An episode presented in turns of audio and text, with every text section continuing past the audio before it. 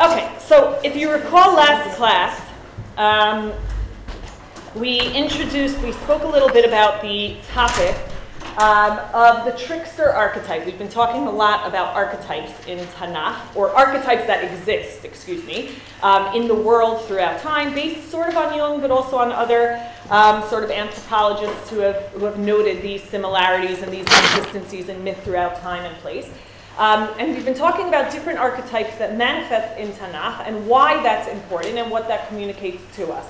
And we talked last week, one of the things we noted is the way in which Yaakov very much sort of fits the trickster archetype. Right, we talked about the different elements within the Yaakov story from beginning to end. We talked about the way in which he's sort of a shapeshifter, right? How the archetypes, um, how in mythology, oftentimes the trickster would sort of shift shapes and become turned, look like an animal or appear as something else.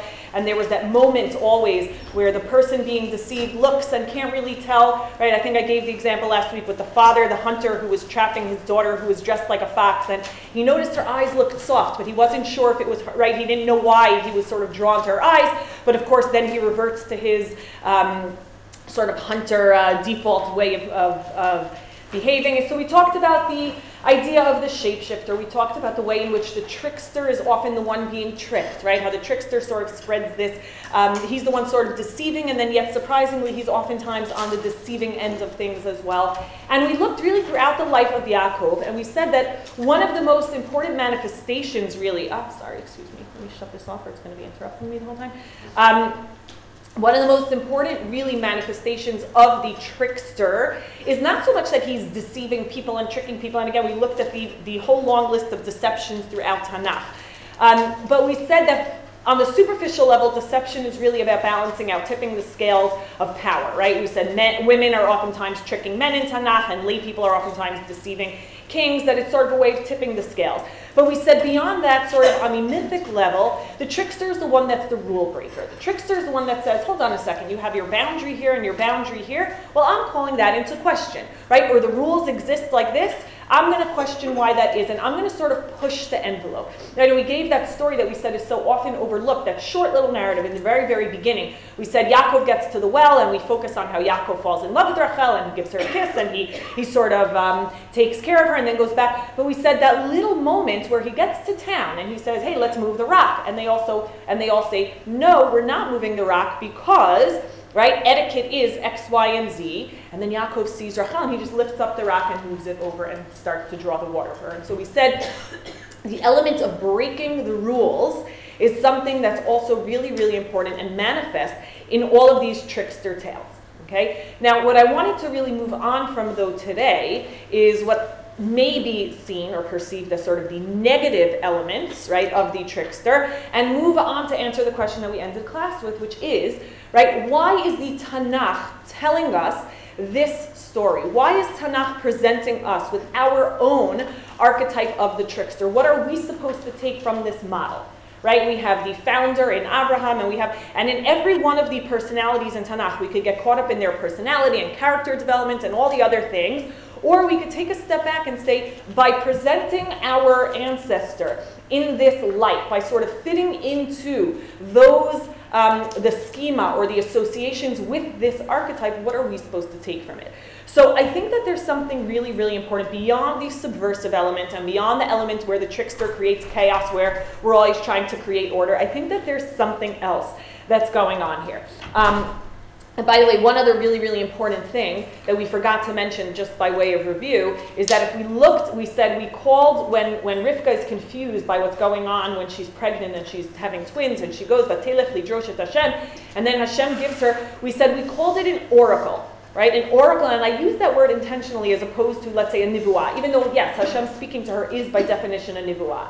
But we said that we called it an oracle because an oracle sort of connotes this enigmatic message or this ambiguity embedded, bless you, in the message itself. And she says, Shnei goyim uh, bivitnechu, shnei lumim mime'ayach paridu, right? Ummil ummia matzvi ravi avod sa'ir. We looked at both the lexical and the syntactical ambiguities in that pasuk. It was almost prodding the people to get involved. It was almost asking Rivka and Yaakov to work in tandem and take initiative to determine what was going to happen, right? And we contrasted it so profoundly from Ki kol asher. There was no clarity when it came to the Yaakov and the Rivka and the Esav episode, and that's where human initiative comes in, and particularly in our case, the trickster. So what I wanted to start with is actually something that I think will help us get us to understand. I think you won't actually understand till the end of the class why I'm using this as an example, but it's a fascinating example.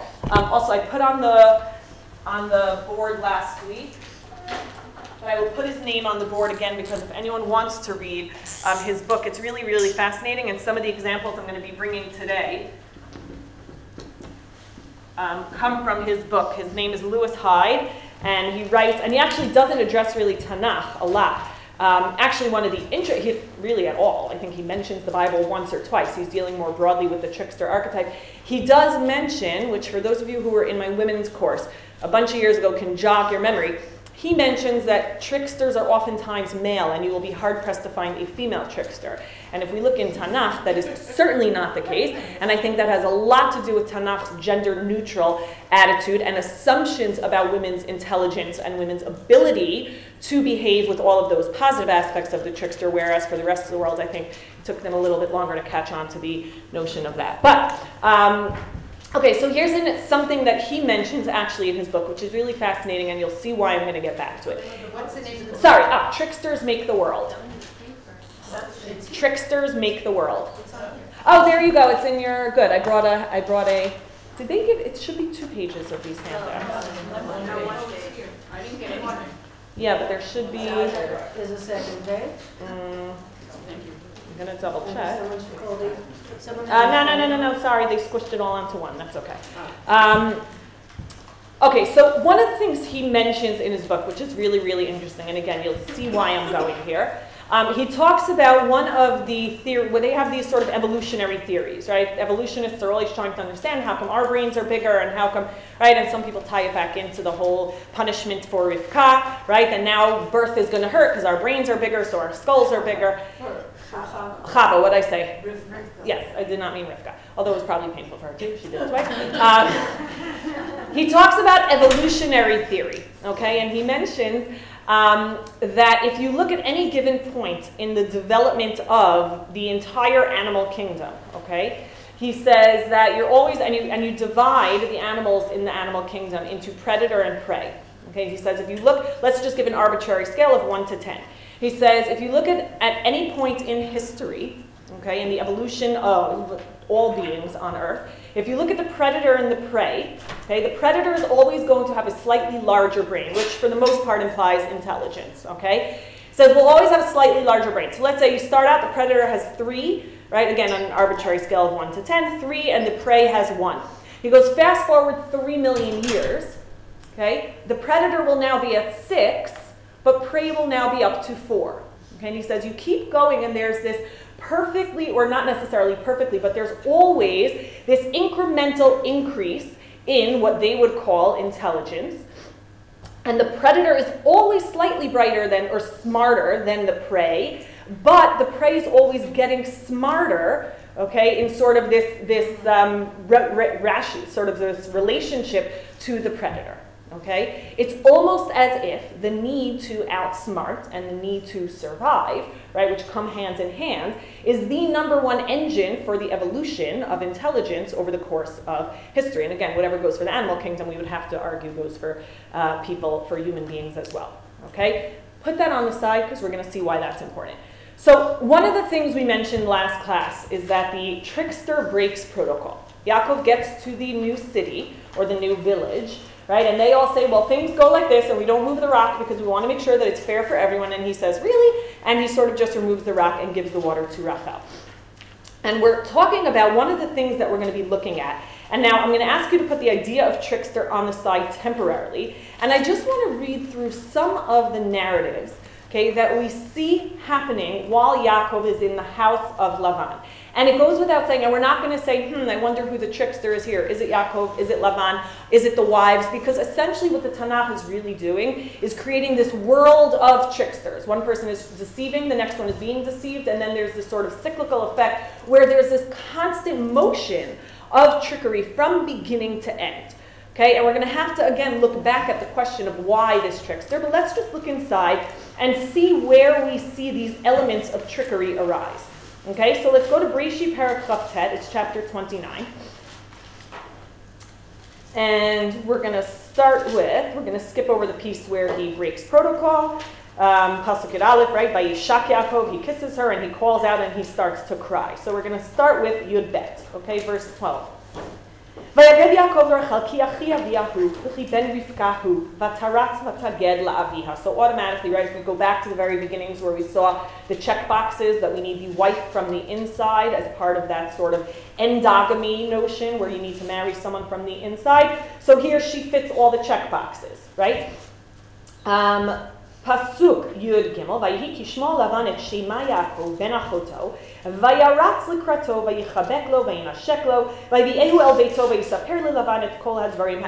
now, Lavan, right? In contrast, for example, to Rivka, if you remember last week, we said we had a we have backstories every once in a while. The Rivka backstory in Perak Chaf Dalid, right? The entire Perak. She's the only woman we meet at a well who has a backstory. We meet Tzipora at the well, we meet, right? We meet Rachel at the well. We know nothing about them. Perak Chaf Dalid and Bereshit earns our trust. Rivka earns our trust, right? If you remember, I threw out that phrase, dual causality. The Eved prays for X, and Rivka comes and she does X. And then he asks for Y, and there she is, she's performing Y. And he thanks Hashem each time. He said, the Rivka backstory earns our trust that any initiative Rivka takes is in sync with God's plan for the family of Abraham. Okay? She earns our trust. Okay? Flip, reverse it. What about Lavan? If you remember, he appeared in that story with Rivka. She's earning our trust as someone who can take initiative and is sort of in sync with God's will. And Lavan he was sort of the foil character, right? Because here she was running out and being hospitable, which is the most important element in the Abraham, right? Manifestation of kindness is always through hospitality within the world of Abraham. She runs out and gives the water, and with Lavan it was, oh, and once he saw all those really sparkly things on her ears and her nose and her wrist, then he goes out and he brings Eved Abraham in. So as much as she has earned our trust, for being almost sort of a partner with God in the overall plan for Abraham, Lavan lost our trust the minute he had disingenuous motives. Okay? He earns our suspicion. Earns our suspicion. Perfect way of saying it. Okay. Um, and now it goes on and it says, Pasuk Yud, where am I? Pasuk Yud Gimel, Vayikishma Lavan et Shema Yaakov ben Achoto, Vayiratz lekarto, Vayichabek lo, Vayinashek lo, Vayivi'eyu el beito, Vayisaper Lavan et kol hadvarim ha'el. He explains everything that happened. ויאמר לו לבן, אח עצמי ובשרי אתה, וישב עמו חודש ימים. Right, here you are, my relative, come live with me. ויאמר לבן ליעקב, הכי אחי אתה. Right, yes, you're my brother, and again, brother, not literally brother, but a kinsman. ועבדתני חינם, הגידה לי ממס קורתך. Okay, so already, again, what we're going to be looking at here are sort of two things to keep in mind. One is the trickster, right? Who is that personality that's sort of breaking down the existing system? But we want to, before we do that, we want to say what's not right in the system, right? That the trickster is sort of coming to undermine it or to call it into question or to break it down, right, at its roots. So, what's wrong with this system? There are two words there that should not go together in the ancient world. Look in the Pasuk. And again, it seems really nice because Lavan is a trickster. Right, here you are, you're my kinsman. You can't work for free. Tell me what your fee is. Okay, if he's his kinsman, he shouldn't be working for him. He should be part of, yes, he should be part of the broader patriarchal household. He should be out in the fields or out with the animals and earning his keep, so to speak. But this is not a business relationship. And so already, again, it's sort of covered in this kindness and this altruism, but what lay behind it is there's something rotting at the core of this system. Okay? And it's going to take Yaakov a really long time to be able to separate from the system, but that's only going to be able to happen after these sort of series of trickery and deceit. Pasuk, next pasuk. Shtei banot, shem agdola leah v'shem leah rav yifat Torah v'yifat mar'eh. ויאהב יעקב את רחל, ויאמר שבע שנים ברחל, הקטנה. Now, Yaakov is again breaking protocol. Why? Because we just found out there's an order, right? And Lavan is going to call him on it, and we all know the story, right? He asks Lavan to work. He says, Please let me work for Rachel. And he says, Fine, work seven years. And then again, I'm going to skip through a lot of it because we know the basic storyline. But if you just d- jump down to Pasuk Chaf Heh, Vayihi boker, right, pas- verse 25, V'hinei hi Leah, Vayomer el Lavan, ma zot asita li, halo berachel avadetani imach, v'lama rimitani, why did you deceive me? ויאמר לבן לא יעשכם במקומנו לתת הצעירה לפני הבחירה. Now again, it's sort of the question is it's the system working against they keep each one is using the system to work against the other. Right? Yaakov is sort of flaunting the system by saying, I want to marry Rachel even though she's younger. And Lavan is then exploiting Yaakov and calling, blaming the system for his deception. Yeah. But Yaakov could have taken for granted that in seven years, Leah will be married off to someone else. It's very That's- possible. It doesn't, we're not, we're not not getting into motive, we're not getting into what's going on in their heads. All we're asking is, from the sort of structural, what is happening here? What is this notion of the system and then the underminer of the system? And how do we make sense of this? Right? Because again, if Yaakov is undermining systems, and Yaakov, and we've spoken about, right, Maaseh Avot Siman Labanim, if the Avot are the metaphor for us, what is that telling us, Israel, right, about pushing back against systems? It's a really important question. Yeah. Well, I, I mean, you know, when uh, says, you know, that's not how we do it here, we, we marry off the older one first. Uh, Did Yaakov not know that? I mean, he, it seems like that, that probably was the system in the whole Middle East, not just. Uh, no, I'm not so sure. Uh, A, I'm not so sure it was, They right? made a deal. Yeah, again, we're getting caught up, I think, in the wrong. Um, I think we're getting caught up in the wrong, right? Who was right, who was right. It doesn't matter, right? All we're seeing, did Yaakov, should he have known? Is this Lavan's way of sort of, you know, getting at him and saying, oh, well, here we respect the Bechor, right? Which is, of course, his way of sort of getting into, right? Yaakov, I don't know where you come from. I don't think you respect the Bechor so much, but here we do, right? It's, it's, of course, it's a sort of like a passive aggressive, obnoxious way of, of getting him to feel insecure about the fact that he had been deceptive in the past and the only reason he's there, right? All of that stuff is there, but we're sort of, we're, we're moving beyond the characters and the psychology and we're just looking more broadly. Again, not, not because, and I want to be clear, not because all of what you guys are raising is not important. It is, right? I just sort of want to use a different lens, um, just in this class. Yeah. I was gonna say, from the beginning, you know, we have a little bit of a suspicious when Lavan is so eager to greet him when he's looking for something. But Of then course. he never says anything. When Yaakov says, I'll work, you know, for seven years for Rachel, he doesn't say a word until Correct. it- Till the deed is done. Correct. It's, uh, Correct. And, and by the way, a lot of the trickster tales, right? It's not overnight that something happens. A lot of the ways in which, if we look at Tanakh, again, let's say, I wouldn't use Bathsheba as a trickster, but a lot of the trickster tales that we have in Tanakh, it's like sort of a marathon, not a race, right? You're, you're sort of in it for the long haul, and that's what we're watching here. There's going to be this constant power shift between Yaakov and Laban. Um, okay, if you jump down now, go to Parak Lamed just for example.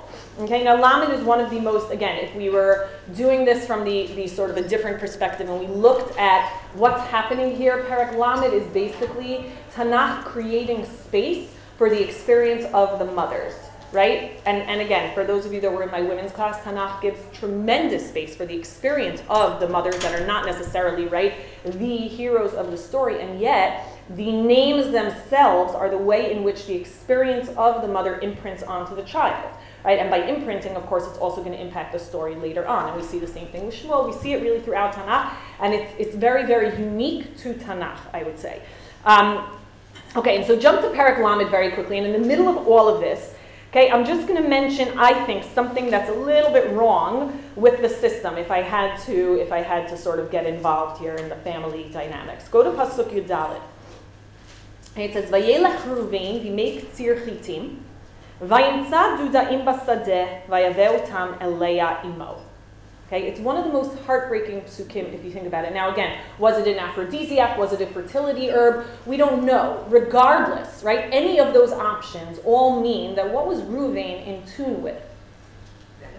Leah was the. that, that something was really not right, right? That his mother needed, there's something so profoundly painful in the fact that Reuven is getting involved in the intimate affairs of his mother, his aunt, and his father, Okay, and it, and of course, again, it goes without saying, we can't say that what happens in the next generation with Yosef and his brothers is not the seeds are already planted here. There's something very, very painful going on. But without, again, without getting into the emotional element of it, something is wrong with the system. Something went wrong when one wife was forced on him and that he really wanted to marry the sister, and then there's this competition between them. And so the system is going to have to be broken apart, and then they're going to have to be able to figure out a way to move forward. Rachel okay, and the, the, the sort of frailty or the, the rot in the system, I think, goes further. Right? So if there's, there's only one thing more heartbreaking than Reuven bringing home the Dudaim for his mother, it's Rachel desperately wanting them. Actually, no, the most heartbreaking thing is in the next pasuk. "Vatomer la hame'at kachtech et ishi v'lakachat gam et Dudaei b'ni." Right? It's not enough that my husband loves you. You've taken my husband. Now you also want to take the one hope I have for whatever will make me more beloved. Vatomer Rachel lachen yishkavi tachat dudae Okay, what has Yaakov become? Toy. A pawn. He's, not, he's being right. If you want to talk about the objectification of men, right here, right. This is he's become an object being passed and back and forth. Right? ויבוא יעקב מן השדה בערב ותצא לאה לקראתו ותאמר אלי תבוא כי שכור שכרתיך בדודאי בני. That's the same language we saw when Lavan misuses it. Right? You're not supposed to be paying wages for a cousin and you're not supposed to be paying wages to have a night with your husband. Everything about this system that Lavan created through trickery and deception is just wrong. Um, כי שכור שכרתיך בדודאי בני וישכב עמה בלילה ההוא. Okay, and then of course Vayishma Elokim Eleya, which is very, very typical of Hashem hearing the cries, right, even if they're silent, of the underdog in Tanakh. Vayishma Elokim Eleya Vatar Vatelid Yaakov Bemechamishi. Okay, now one of the things that we're watching sort of unfold is not just we mentioned the trickery of Lavan and how it influences him, but go jump down to the end of that parak. Go to Pasuk Lamed Aleph, for example. Okay, now. Um, Yaakov is getting very, very rich. Yaakov is a very, very successful herdsman. And one of the things, if we jump down to, uh, what do I say, Pasuk Lamed? Where's Lamed Aleph, excuse me. Vayomer ma'etain lach, vayomer Yaakov lo titain li me'uma. Lavan kind of wants to start now parting ways, right? The town ain't big enough for the two of us. He kind of wants to begin to part ways. And so he says to Yaakov, what do you want? And Yaakov says, lo titain li me'uma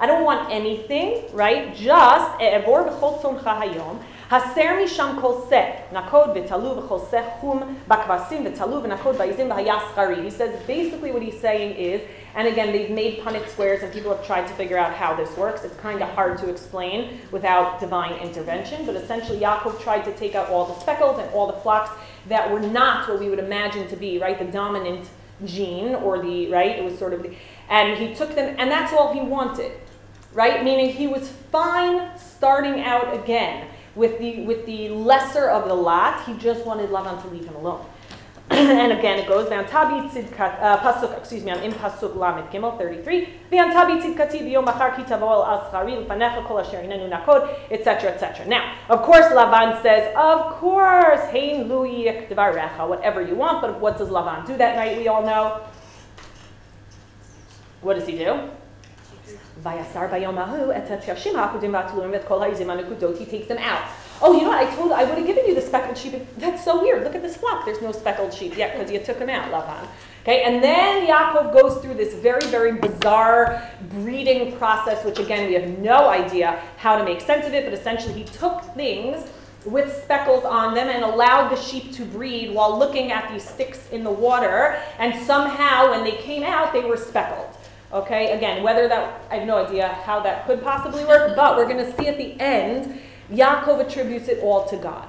Okay, there's going to be this sense of trickery, counter trickery, but the bottom line is, is that the only reason Yaakov survived all those years of deception and subversion is because God wanted him to survive. Which brings us way back to when Hashem appears to him in Bethel and says, You kind of stole the Bechorah, right? That's our parentheses. But Hashem gives him the bracha anyway. Okay? And so the question which arises again, which is what we finished last class on, is is God condoning this type of behavior? And if so, why?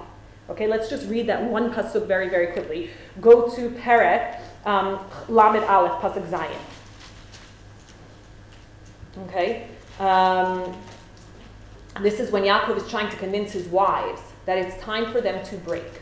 Okay, it's time for them to move from their father's home and go back with him to the land of Canaan. And he says in Pasuk Vav, verse 6, "Ve'etena yidaten ki b'chol kochi avadati et avichen, ve'avichen hatel bi ve'chaliv et maskorti aseret monim, nitano Elohim lehara imadi." The only reason I am not destitute is because God did not allow his trickery to succeed. Right? Again, just imagine for one second, or not imagine, but just go back to a flip trickery story where the Mialdot trick Paro. He says, kill all the babies, and they say, and they trick him, and they say, oh my God, we wanted to, but b'terem tavo elena mialedet vialadu, right? They sort of align themselves with Paro. They act like they too are paranoid. They too think the Hebrews are just these animals. They're subhuman. And before they get to them, they're having babies. And right after their deceit, it says, what? God gave them batim. God gave them batim right? God rewarded them for their trickery. So throughout Tanakh, what we need to ask is when is trickery condoned in this sense? When does God allow for this trickery? Um, and not just allow for it, excuse me, but I would say substantiate it. Yeah. Also, I mean, it seems that God is condoning Yaakov's trickery, but not Laban's. Of course, that's exactly the question. So, I mean, so God, it seems that God is condoning trickery that will ensure the con- continuity of the Jewish people. It's very, very possible. I think it's a little more than that, but of course that fits into it, right? 100%. Yeah. Oh, okay. Um, go down now. We see another variation of this, okay? Um, or even go back just to Pasuk. Da, da, da. Um, go, we're going to skip Hashem again speaks to him. I don't want to run out of time, so let's just go down to Pasuk Yud Dalid in that, in that parak. Okay, and look at what look at what Rachel says. Vata'an Rachel v'Leah. Right, they hear Yaakov's impassioned speech and they say, Vatomar nalo, ha'od lanu chelek v'nachala b'veit avinu. Okay, now by the way, this echoes the question of Benot Tzlofchad, which is important, but we're not going to discuss it now. Right, but they say, do we even have a place anymore in our father's home? Halo nachriot nechshavnu lo. He thinks of us like he doesn't treat us with the ca- he doesn't take care of us the way we should be taken care of. Again, another perfect parallel, right, is when Ruth looks at Boaz and she says, "Why are you being so nice to me?" Right? Madua zot, right? She says, "Madua." Uh, uh, I'm thinking I'm missing the first half of the pasuk, right? Right? Why are you treating me like a family member if I'm in fact an outsider? And here it's reversed. They're saying we're his family members. He's treating us like a foreigner. Okay, and so everything about that system, there's something wrong with it. And sorry, where was I? What pasuk was I? Ah, halo nachriot nechshavnu lo ki. Right? If it all comes down to money, if he's selling us, right? You never had a stronger word, of revolt by a daughter who says he's selling us, right? He's using us as a bartering chip. Et etc., etc. And so Rachel and Leah are rejecting a system in which money, right, is being passed and forth between family members, where they are becoming objectified to the point where they know they are being exploited and used for Lavan's gain. Okay? they did the same thing. What? Although they did the same thing. They did the same thing, correct. And so essentially, okay, so excellent question. Although they did the same thing, so let's jump forward to um, Pasuk Nun Aleph, okay, because this is really where eventually the understanding, the, the, the understanding comes to the fore. Or actually, you know what, I skipped, um. What time is it? 11. No, I'm going to skip over a couple of things, but I will mention it and you guys are all familiar with it. On the way out, Rachel steals the trafim, right? And for ironically, Lavan is deceived, and for the first time, Yaakov is not actually the deceiver. Right, and I actually have a theory about that. I think Rachel set up the whole scene so Yaakov can demand his innocence, and for the first time in his life, demand it and mean it. Right? He was the trickster with Ya- Esau. He was the trickster with Yaakov. He was the trick. And when he's standing there, in order to be able to split from Lavan, he needs to be able to say, "You're a trickster. I'm not." and actually mean it. And of course, the irony of Lavan there being deceived as his daughter is leaving with something so symbolic and basically saying, We got the last word. Okay, so we have the we have the Rachel, and then we have the interaction between the Lavan and Yaakov. Let's jump down to Pasuk Nun Aleph in that same parak, the very very end. Okay, this is what it's all building up to. Okay, um, it goes to Pasuk. Start. Uh, sorry, start with Memchet. Okay, forty-eight. Memchet starts by Yomer Lavan. Hagal Hazeh. This is when he finally catches up with Yaakov and he looks for the Shoftim and he can't find them and they argue and they have and they decide. You know what? I think it's better off. I think we're all going to be better off if for for the final time there's a separation between the family of Terach and the family of Abraham right? And it's very, very important because the entire Bereshit, what we've been watching is Lech lecha me'artzecha, but then go back there and find a wife. Go back, but then go back out. And that constant revolving door. And now, for the first time in the history of the Abraham family, there's going to be a clear break. Okay? Now that's also important, and we're going to get to it next week. It's going to set the stage for now the family of Yaakov being able to incorporate all of its different members and not needing to choose from one or the other. Okay? But let's just see this final separation, and we're going to see, we're going to answer the trickster question. Vayomer Yaakov, uh, Pasuk Memchet. Vayomer Lavan, Hagal hazeh ad beinu uvenecha, hayom, al ken kara shemo gal eid. Vamitzpah asher amar yitzhak, he goes on and on. And he says, um, I'm going to jump to Nun Aleph. ויאמר לבן ליעקב, הנה הגל הזה והנה המצבה אשר יריתי ביני וביניך. עד הגל הזה ועדה המצבה, אם אני לא אעבור אליך את הגל הזה, ואם אתה לא תעבור אליי את הגל הזה, ואת המצבה הזאת לרעה, אלוקי אברהם ואלוקי נחור ישפטו בינינו אלוקי אביהם, וישבע יעקב בפחד אביו יצחק, ויזבח יעקב זבח בהר, ויקרא לאחיו לאכול לחם, and they make a whole ceremony where now, finally, okay, the two families are parting ways. Okay, and the significance of it can't be, can't be overstated. Now, let's go back to this question. In order for Yaakov to come back, Yaakov is going to be the beginning, right? He's Yaakov is really going to be the transition point from the patriarchs to the nation, right? We're going to see he's going to be named, he's going to switch from Yaakov to Yisrael. He is going to be the first. Avram is the father of Yitzchak, and Yitzchak is the father of Yaakov. Yaakov is going to be the father of the tribes, and the tribes are going to emerge as a nation. So the question that we want to go back to is why this tricksterness, right? Why all the deceit? Why the trickery? Why this archetype, as seen in so many different manifestations, before he can turn into the Yaakov? Okay, so I want to go to this sheet. What? Excuse me, Israel. Okay, so I want to go to the sheet really, really quickly, and I want to read a couple of pieces. And again, this is taken from his book, but there's there's sort of um, something very important. And this is when I said last week we're looking at all the negative elements of the trickster, that he breaches rules and he breaks protocol and he steals and he.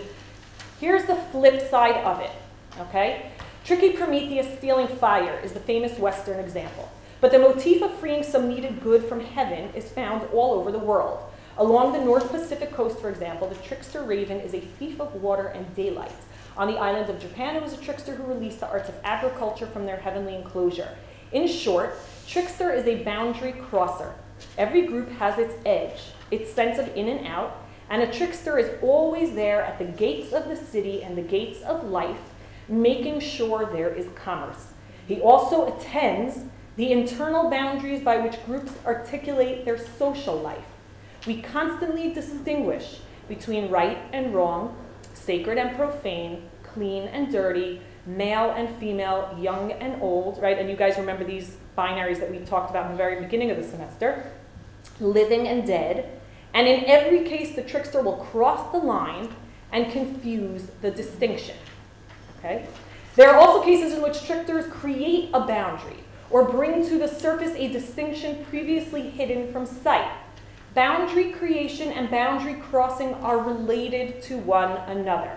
And the best way to describe the trickster is to say simply that the boundary is where he will be found sometimes drawing the line, sometimes crossing it, sometimes erasing or moving it, but always there, the God of the threshold in all its forms.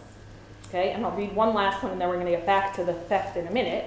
A paradox the myth asserts that the origins, liveliness, and durability of cultures requires that there be space for figures whose function is to uncover and disrupt the very things that cultures are based on. Okay? We kept focusing last week on the negative elements of the trickster.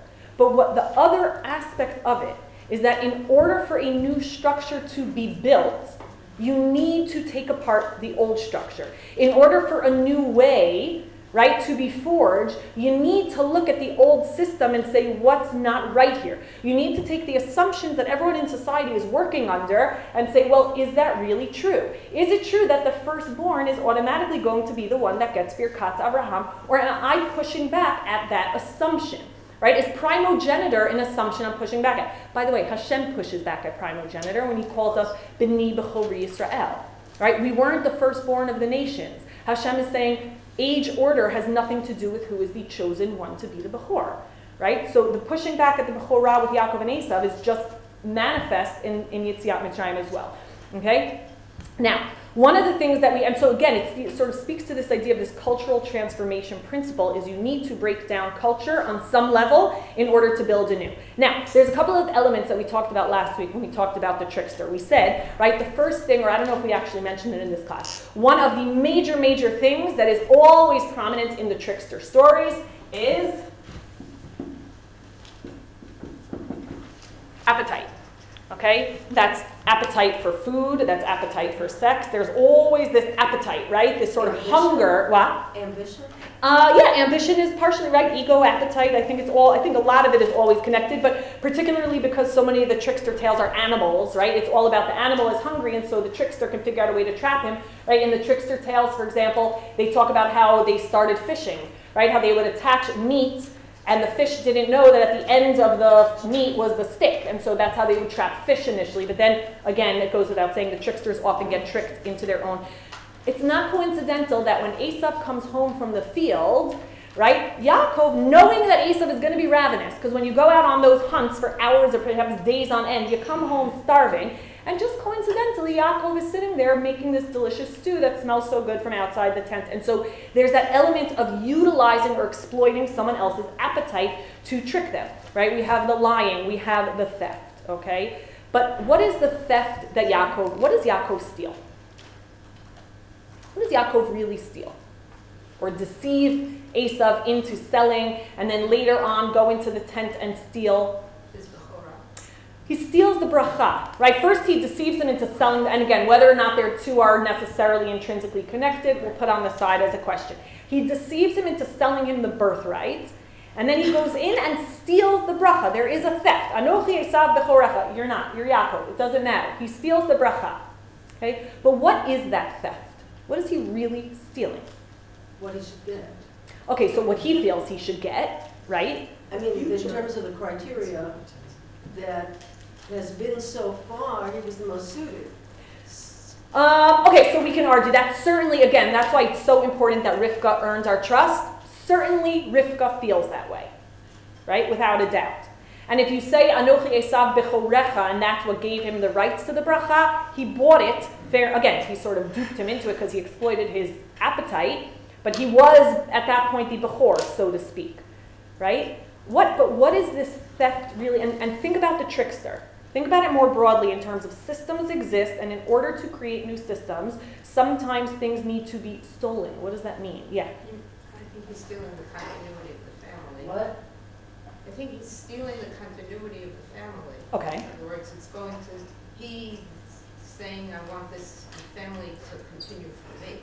If he's getting the Bechorah and he's getting the Bracha, then the continuity of the family. Is going to go through his line. is going to go through him. Okay, excellent. I think I, what he brings, Lewis Hyde spends an entire chapter, okay, on the character of Frederick Douglass. Okay? And I think he uses him intentionally because so much of myth is sort of beyond our. We could understand it, Aesop's fables, they're cute. We could relate to the cunning hare and the wild coyote, but we're a little bit removed from it. And so I think that's one of the reasons he spends a lot of time on Frederick Douglass because the, the, the example is so powerful and I think still sort of resonates. So one of the things that he talks about in the Frederick Douglass narrative, okay, Frederick Douglass was a slave whose father was white, whose mother was black, which oftentimes happened. And in the early portions of the narrative, one of the things that Frederick Douglass, it's his autobiography. What he does is he writes, he sort of shows, right, in, in one of the early, early chapters, he basically creates, the way that he writes it, okay, is he basically distinguishes between, he creates this sense of, every, those words we were talking about, binaries, okay, that exist in the world in which he was living in the South. So you would say the whites have birthdays, they know the date of their birth. Blacks have no idea, they just assume they were born in a certain season. The whites have freedom of movement, the blacks have to, right? And he sort of distinguished and he showed how there was this really important boundary, okay, in society that created this sense of binaries whether or not he feels that that should that's an actual binary, right? But we spoke about how society needs these. Okay. Look at what he steals.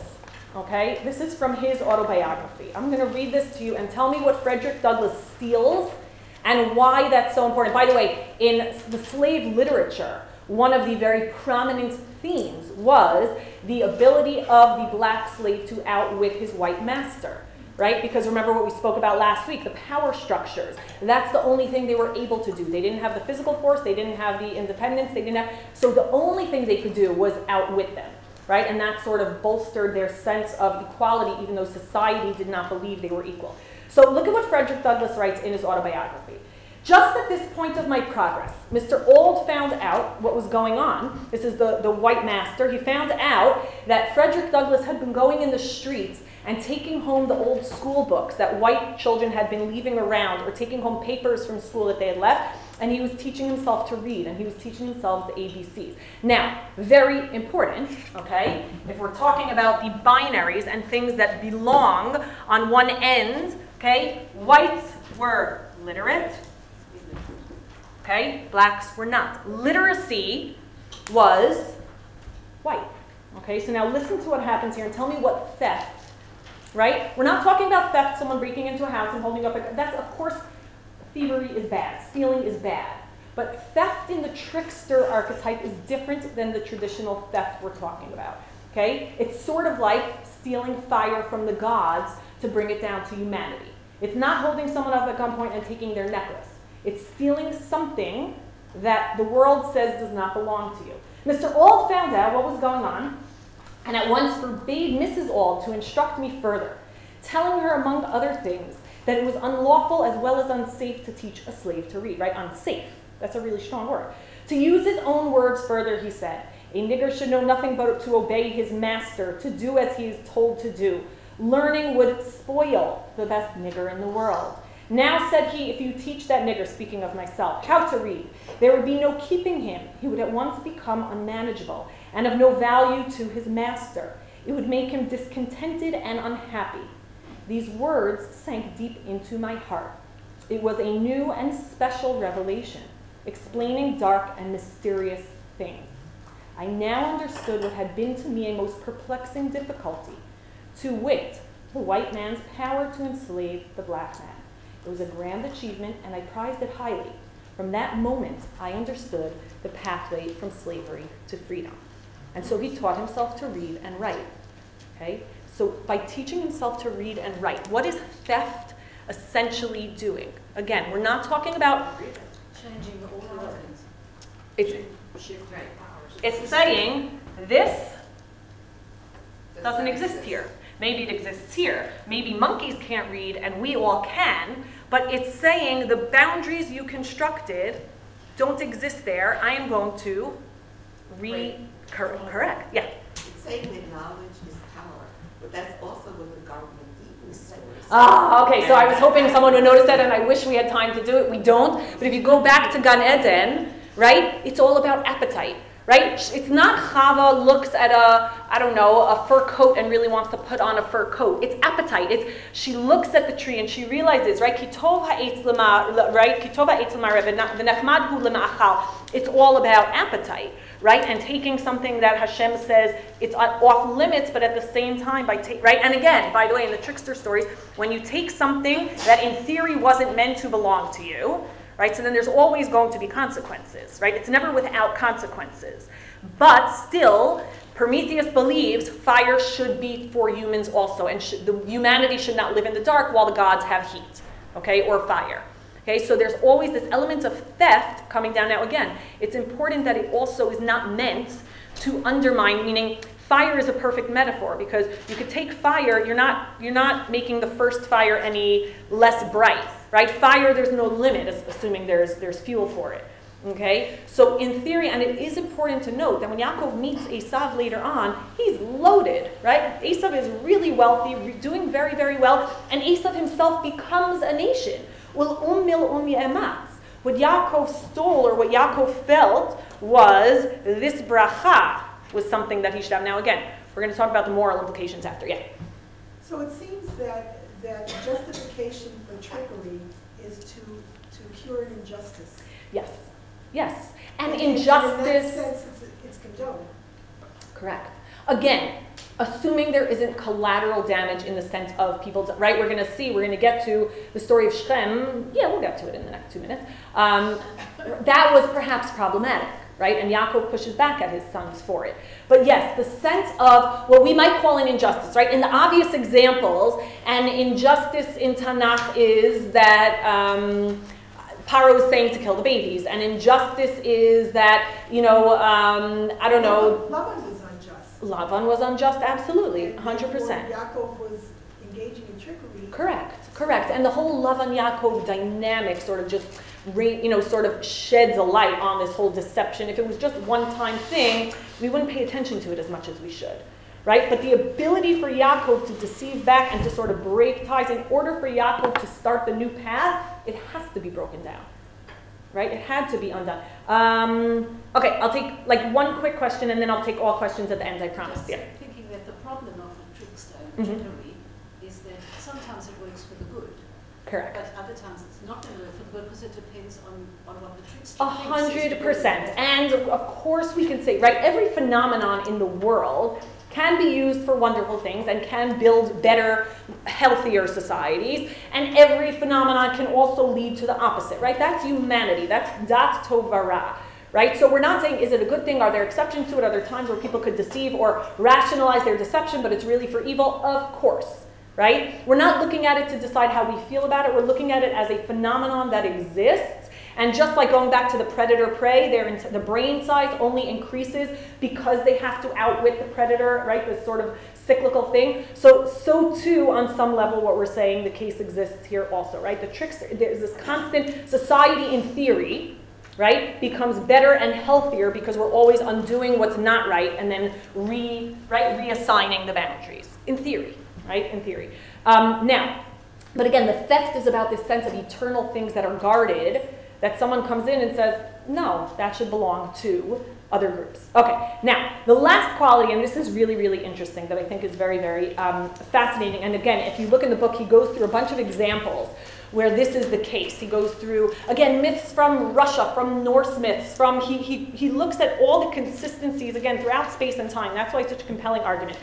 He says, and he gives a story about an example about a god that no one was able to kill, and all the other gods were trying to figure out ways, but he was sort of immune, so they would shoot arrows, and the arrows would bounce off of him, and they would try to throw fire, and the fire would bounce off. And then, of course, they found out that his weakness is in his knees. So the trickster god rolls a wheel down, it hits him right at the back of the knee, and the god collapses, and he's taken out. Okay? Like Achilles, Achilles. Achilles. like Achilles' heel, okay? There is something about, right? So his takeaway is if you want to kill the gods, get them at the joints, okay? Mm. Okay, so the joints right now, but there's something before we even get to the obvious where we're obviously going with this, right? The root word R, okay? A-R.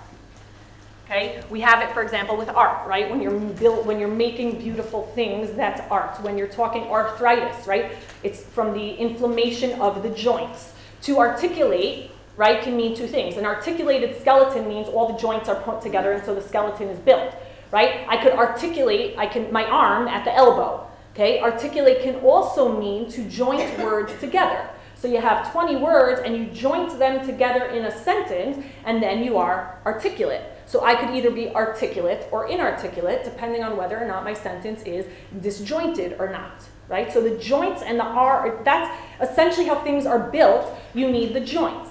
And so what they're saying is, just like if you want to kill a God, get him at the knee. If you want to take apart a society, or if you want to take apart a system, you have or a building, you go for the joints, right? If you want to take down a big building, you're not going to start chiseling away at the wall. You're going to go for the joints of the building. Thing that implode the and then and, then- and then implode them. Okay. Um, now the same thing really goes for right. The same thing goes for the body. When Frederick Douglass, what he was doing is he stole two things. By stealing literacy, right, he took away this joint, and then he was able to steal himself. Right. He was only able to become independent because he removed the joints that distinguished, bless you, between blacks and whites. Okay. Why is this really important, guys? What? Why? Ah, okay, that's interesting. Berech was very, that's interesting. Oh, I like that. Give me more, say more. Bracha comes from Berech. Oh, oh. That's really nice. Go on, say more than that. Go back to Yaakov. Yaakov has been a deceiver. There are obvious moral implications when you are a deceiver. You are going to try to rebuild a healthier society. You're going to create a sense that the mishpacha, the family of Yaakov is going to be distinct from the family of Terah finally. You're going to undo systems where women are bartered, etc., etc., and you're bartered and people and money becomes the primary incentive for things and relationships. But then what happens when he's on his way back? Before he can become Yisrael, go to Parak Lamed Bet. Okay. Ah, Perak Lamed Bet, Yaakov is on his way back to finally confront Esav. Now, Esav is what? What does Esav represent? No, no eraser. Okay, so we're going to say, oh, there's a tissue, wait. Why is Yaakov named Yaakov? Because he grabbed the steel. Okay, so one, the obvious explanation we all know is because, the, right, Vayachaz ba'akev Esav, which tells us, by the way, what? That he was always By holding on to his heel, what was, what, it's, it's already, it's, right, in utero already, what was Yaakov? He was a supplant, he was trying to undermine, right, you're going out, I, he was trying to change up the system before he was even born. And that's why he's named Yaakov, but why else is he named Yaakov? Because he came second. Esav named Esav gives the etymology. Esav comes back and Yaakov says, "Who are you?" Right? Miata b'ni, and he says, "I'm Esav," and he says, "What?" And then right, the the he, Yitzchak. Yaakov, what? Yitzchak says.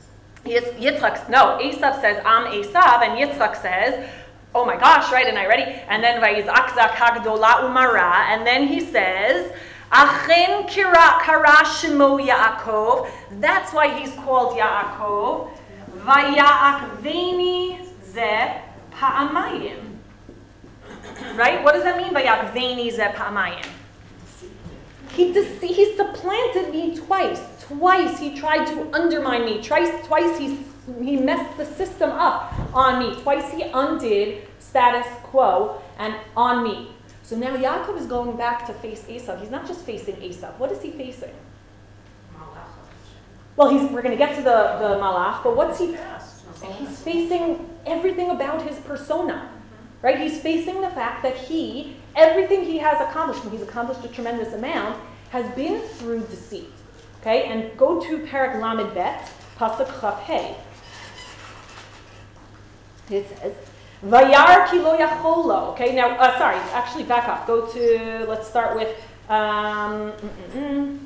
Pasuk my apologies.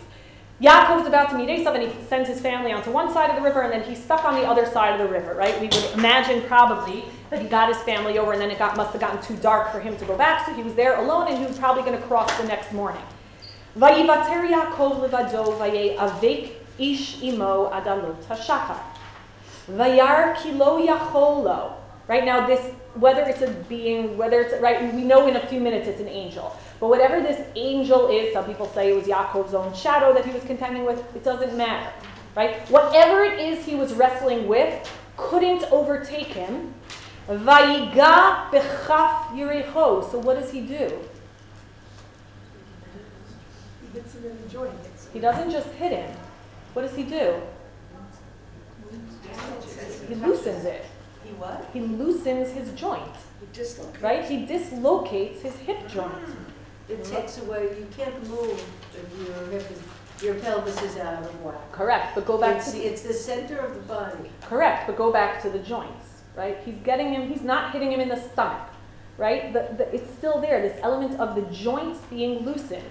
Vayiga b'chaf yerechova teka kaf yerach Yaakov beheyav ko imo. Vayomer shalchini ki ala shachar, vayomer lo ashalechacha ki im beirachtani. I'm not letting you go until you bless me. Vayomer elav, ma shmecha vayomer Yaakov. And he says, he admits, my name is Yaakov with everything that that name implies. Vayomer lo ye Yaakov yeyamer od shimcha ki im Yisrael. Ki sarita im Elokim v'im anashim vatuchal. Because what have you done? You've had to wrestle with people, with God. Right? What does that mean, wrestling with God? It means that he wasn't sure what. There was Yaakov's entire life was this constant wrestling, the constant pushing the envelope, the constant breaking of protocol, the constant breaching of boundaries. But vatuchal, here Hash- the Malach ostensibly is sanctioning it and saying, you're now ready to move on and become Yisrael. And the name Yisrael is going to be all about that. It's going to be about looking at status quo and deciding whether or not the joints need to be loosened and reassembled in a way that's different and better. Okay? And let's just finish. Yeah, sorry. But it's also got Yashar in it, so he's, now he's not gonna, be he's gonna be straight instead. Ah, okay, so excellent. So this is the last, after this, Yaakov does not trick another person. There's no more deception. But he's Right? tricked. But he's tricked, He's right? One, not more than once. And go back, I'll give you another great example, okay, of where the boundaries, where we're sort of, it's not Yisrael the individual anymore. But look, go to Parak Lamed for a second. Okay, what's one of the joints? One of, right, if we're calling it the joint or the boundary that distinguishes Israel from non Israelites? Brit Milah. Brit Milah, okay? Brit Milah, in theory, okay, now again, whether or not a lot of ancient societies practiced it, we're putting that aside. Symbolically, as it matters to us, Brit Milah was that thing which distinguished Israel from non-Israel, okay? Now go to Parak Lamed Daled, what happens? Dina, the daughter of Yaakov, is going out, and And she was she's And kidnapped and raped. Right. right? Again, it's not as violent a rape, for example, the language is very similar, but flipped with Amnon and Tamar. Right there, she's crying out, she's begging him not to. Here, all we know was that she was taken and kidnapped. And of course, Shem wants to undo this as an honor shame society. So the shame done to the father's house needs to be undone, right? Because if you can't keep control of your daughters, no one's going to want to marry into your clan because it means that the father is irresponsible. It's the same reason there are halachot about in Tanakh about a girl being raped in the field. What the heck was she doing out in the field all alone? Right? That reflects on the father's inability to keep chaste daughters and loyal sons. It's not has nothing to do with the daughter as much. Okay? But Parak Dalet, so Dinah is taken and she's kidnapped, and Benish and the people of Shechem say, "What can we do? We want to undo this. We want to make friends. We're not interested in going into a civil war, into a war with you." And Shimon and Levi trick them and say what? After, if you do a bridge, you can marry. They pretend that this can be erased. They use the joint, they dangle it in front of them as if to say, yeah, this boundary, this is permeable, this is movable. But then, of course, we know what do they end up doing? Using it, right, as a means to deceive and kill. And look at the very end of Parak Lamed Okay, or not, excuse me, not the end of Parak Lamed um, but where Yaakov, eh, sorry, microscopic. Um, look at the end, yeah, the very, very last pasuk. Okay, Yaakov is upset. Go to pasuk lamed. Vayomer Yaakov el Shimon ve'el Levi, achartem oti lahav ishini b'yoshev haaretz. Right? He says, you, you've made me abominable. The people around me are going to hate me. This was really, really violent. And I'm so little. How am I going to be able to stand up to living as a semi-nomad among all of these larger ethnic groups that are now going to hate my guts? V'ne'asfu alai v'hikuni v'nishmadeti ani uveiti. You- You basically, you this was suicide. Vayomru, right? And now Shimon and Levi, the next generation, because the baton has been passed, say, "Hachizonai yaseh? And this is one of those important statements when it comes to the topic of endogamy and exogamy. What are they saying to Yaakov? That their sister is protecting their sister. What is the one of the most important joints, right? If we're talking that distinguishes us from others. Huh? Beyond that, beyond that, beyond that. Practically speaking, It was a unified family. intermarriage. We don't marry our daughters to them, and we don't marry their daughters. Marrying the daughters is always symbolic of that boundary that if it doesn't exist, there will be cultural diffusion. If it exists, again, in theory, right? If it exists, we will do our thing and they will do their thing and we will remain distinct and we will be kadosh and they will be doing all these toevot, right? If we start marrying, we will worship, their daughters will bring the gods into our camp and our sons will start marrying, right? The daughter is always the symbol of that boundary which can't be breached, right? And here the next generation, Yaakov is maybe suggesting mm, maybe to keep the peace, and his sons call him and say, "Hachizona yaset ahotenu." We don't use our daughters, right? Kitoevahi. That's what it, they, they say, right? Um, the pasuk earlier when they come back, excuse me, from the sadeh. Uh uh uh. Um, what? No, but there's a pasuk. My apologies, because it's another. I men- I'm mentioning it because it's the rhetorical questions that we love. Um, mm-mm-mm. Okay, I'm not gonna I'm not gonna waste your time and look for it now. But basically, um, when Shimon and Levi come back, no, it's earlier on when they come back and they hear what happened. Um, all right, I'll find it afterwards. Ah, ki nivala asabi Israel. Right, nivala is the very reason we don't pass daughters back and forth. Sorry, now that I found it, I should probably give you the pasuk. Um, pasuk Zayin, right? Vnei Yaakov ba'u min hasadeh sham'am, vayitatzvu ha'anashim, vayichar lahem ma'od, ki נבלה asab Yisrael לשכב את בת Yaakov, וכן lo יעשה. Right? So again, we see the evolution and we see the progression in every generation. The baton has been passed. Right? It's time for the next generation. Now, again, it's not saying it's always perfect, and there's certainly cause, right, reason to argue that what Shimon and Levi did was overkill. And we're not saying that every time, literally and figuratively, and we're not saying that every time, right? We're not saying the Jews are people that are tricked, right? It's, it's a very dangerous stereotype to, to sort of buy into. But the trickster as a metaphor, the one that represents taking the fire for humanity, the one that represents having, right, using the apples that were only left for the gods and sharing them with people. It's that notion of theft to make, right, the world a more habitable place for people that want to do good. It's about questioning status quo so that you could recreate anew. And so what's interesting is that this is the last time Yaakov did not deceive again after his joint is, is symbolically, right, loosened, but his children do. And then, of course, when they send Yosef down to Mitzrayim, we're going to see next week, what it ends up with is now also a reimagining of what Israel looks like as a nation. Okay, because it's going to be very different than the system was until this point. Yeah. But, you know, you were saying, I mean, they said, uh, you know, the, the marrying business, there's no marrying, uh, intermarriage, no marrying in and out of the, of the tribe. But, but what Shechem did to Dinah, and that was not marriage, that was rape. So the rape, and, and, and. No, but then he wanted to marry her I after. know, but, but, but when, uh, but when Shimon and Levi came back and found out what happened, they said, you know, this is abominable that he raped our, our sister. But then in, you know, and in the end, they say, um, uh, you know, this was, again, uh, you're, you're gonna make, uh, our sister into a zona, whatever. But, but, uh, Shechem, the people from Shechem wanted to try to make it right.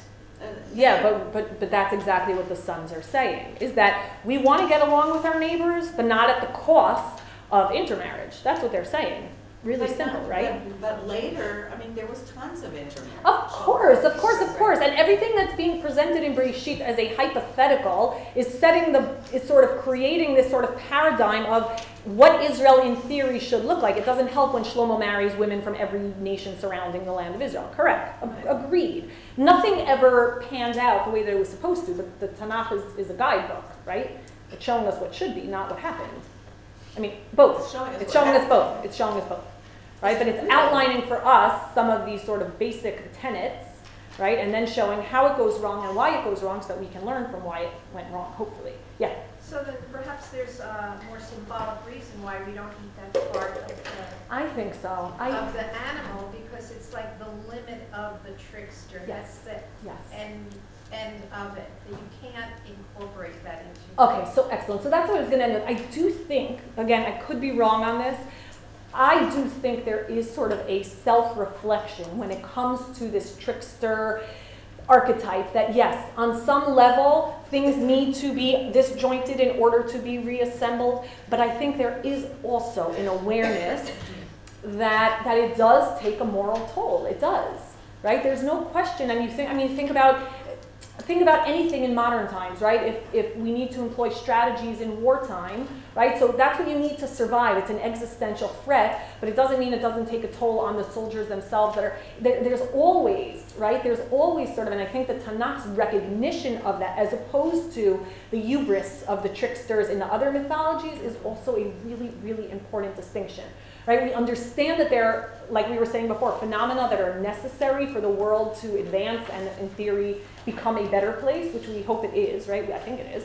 Um, but again, the, the, toll it takes on the individuals that are part of that may be something that we also need to reflect on. And like you're saying, sort of limit, right? I think it's important. We don't, we don't eat that. And it goes back to appetite, right? It makes no sense. His hip was loosened so therefore, we can't eat it, but it does. It comes full circle. It's saying sometimes appetite needs to be limited. You might want to eat that, but too bad, right? You need to recognize what appetite, the limits, like you're saying, to limit appetite. Um, there was another question that I ignored before. Someone was raising. Wait, someone over here was raising their hand before. No. Okay. Yeah. I raised my hand before.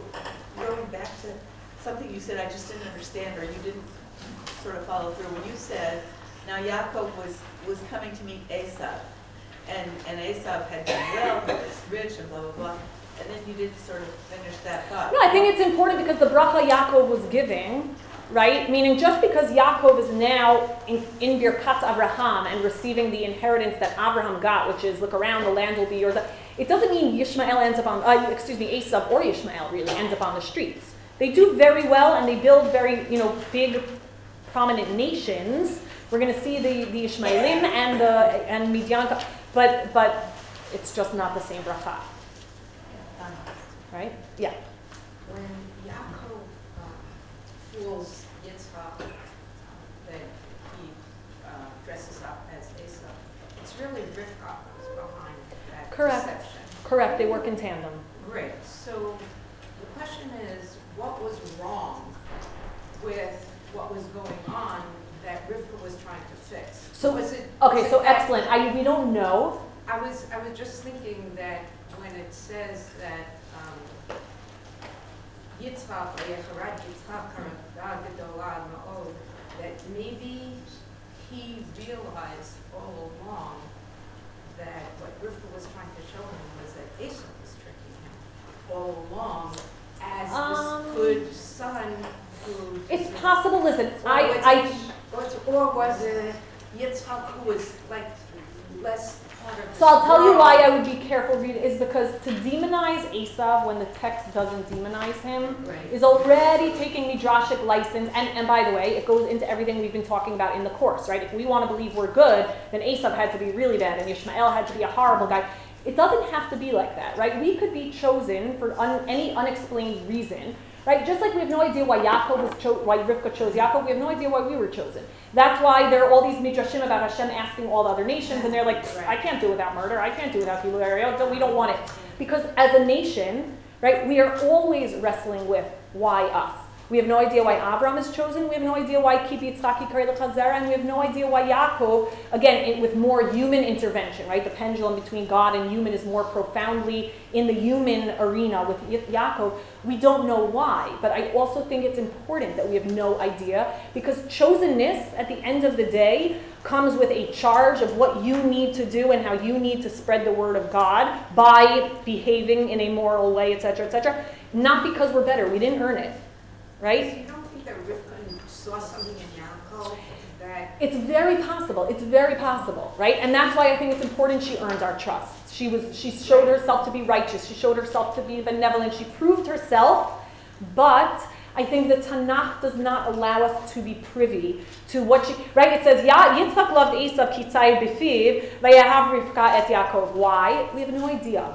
I think the, I, I think the idea of why these individuals were chosen at, at, you know, I think it's important to leave the question hanging, and I think when Midrash says, oh, because Esav was really this and he was really da, it's, it's trying to come up with explanations where the Tanakh intentionally doesn't give us an explanation. And I think we are meant to wrestle with that question of why us, because then I think it sort of pushes us further to it doesn't actually matter why us. What matters is what we do with the fact that God did give us that, that thing to, to do.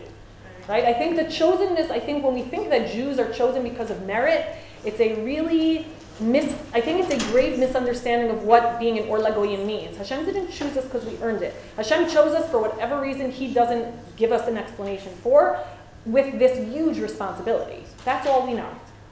I think it's important. I think it's an important ambiguity left. I think we should embrace that. Yeah.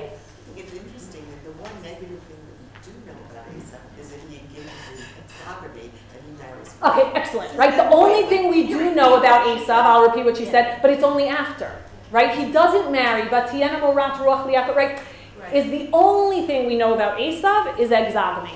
Right? That he marries these other women. And that Yaakov went back to the home where the insider mothers come from, etc., etc. That's the only thing. But, you know, can we call that a character flaw? Or again, is it more broadly speaking, if you want to remain in, it has to be monolithic, right? But I, I think that's an excellent point. It's not a character thing, it was a choice to marry up. And again, it doesn't happen till later, which is also important, right? Once he's out of Birkat Abraham, it's, it's different. Yeah. I now remember what I wanted to Yeah. ask before. Um, so there's the irony of the first description of Yaakov that he was, what is it, Ish Tam Ish Olim? Mhm. And, and that is not what we've been discussing, that um, he's, he, he was not, he, they were trying to give that as the opposite of Esav, who was active and outside and hunted. Correct. And by And- definition, by the way, a hunter is, by definition, a trickster. You can only catch animals if you know how to outsmart them and trap them, right? So that dichotomy is set up initially. The typical trickster personality is out there tricking the animal kingdom. Yaakov is not So- a so trickster by maybe nature. we don't fully understand what, what the Ish Ohalim was, that the Yoshev Ohalim, because he was learning things. If he was, if he was learning things, then he was actually learning tools, obviously, that helped him later on, that he, he was not some total innocent, and we. Right, listen, you can also argue that Rivka sort of started, got the ball rolling, and then it snowballed, right? She got him into the tent. She put the fur on him. She caused him, you know, she, you know, sort of talked him into lying to that. And then once he was in Lavan's house, he had to learn the craft. Well, Ish Ohalim is plural. Sorry, everyone- I don't wanna hold Ohalim, people longer So than we, we don't know, he, he may have been learning many things from it. It- it- The, the phrase is, has to be investigated um, in tandem with what you've been talking about, because Right. obviously, he was trained for it in his nature work. Yeah, yeah. Listen, I think it's also a learned craft, I think Brady was saying, right? It's the same with the animals getting more intelligent. I think, I don't know. All right. Have a great day, everyone.